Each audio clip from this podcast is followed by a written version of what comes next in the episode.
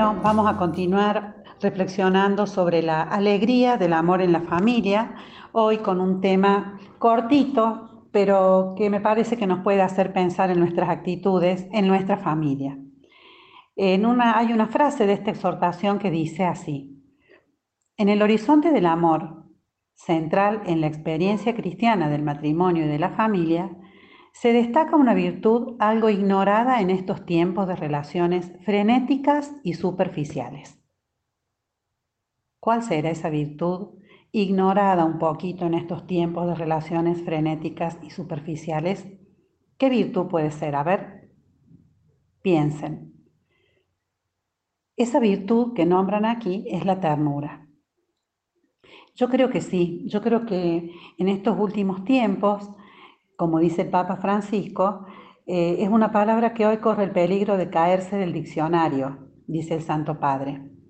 Porque creo que en los últimos tiempos se hizo mucho hincapié en el tema de los límites, en el tema de ponerle límites a los hijos, de ponerle límites a la pareja, de ponerle límites a las personas en general pero no se, no se hace el mismo hincapié ni se le da la misma importancia a la ternura o al hecho de poner esos límites con ternura, que como leí una vez en, un libro, la firmeza y la ternura son las dos manos de un mismo amor.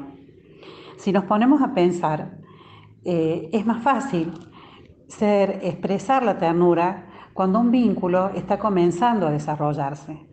Como padres, cuando tenemos bebés, cuando tenemos hijos chicos, eh, tenemos muchas actitudes de ternura, entendida la ternura como gestos de, delicadeza, de sensibilidad, de cariño.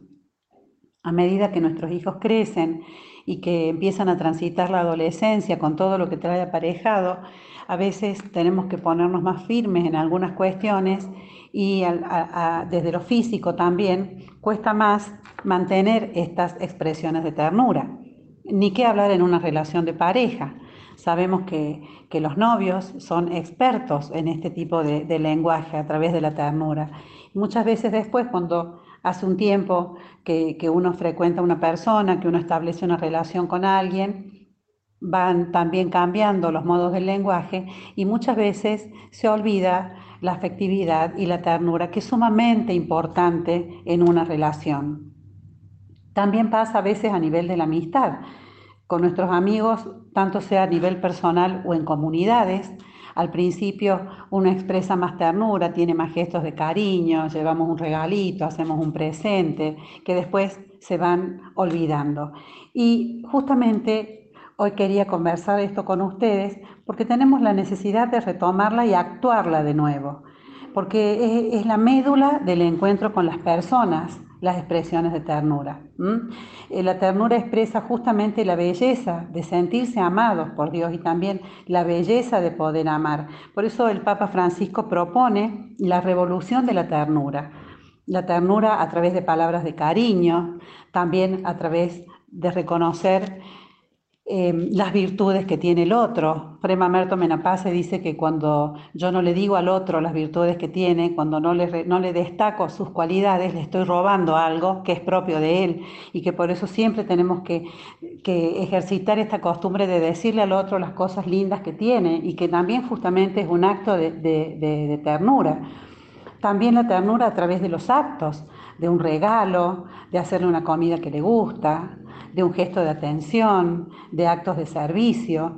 Ni qué decir cuando yo con ternura rezo por el otro y cuando, y cuando hago muchas cosas considerando sus necesidades, aquello que el otro necesita para sentirse persona, para sentirse querido y para sentirse valorado. Cuando le doy al otro atendiendo sus necesidades y no para cumplir un capricho, ¿no? La ternura, los gestos de ternura nos despiertan la confianza. Por eso es el primer paso para replegarse, para evitar o para superar el replegarse en uno mismo, para salir del egocentrismo. Entonces, en, este, en este encuentro los quiero invitar a que revitalicemos la ternura, a que tengamos gestos de ternura en nuestra familia, como decíamos recién, a través de una palabra, de un elogio, de un regalito, de un presente, de algo que le lleve al otro algo de mí, por eso es un presente a través de hacer algo que le guste, de un acto de servicio. Y justamente revaloricemos la ternura porque la ternura de Dios nos lleva a entender que el amor es el verdadero significado de la vida. Bueno, muchas gracias y nos estamos encontrando. Bendiciones.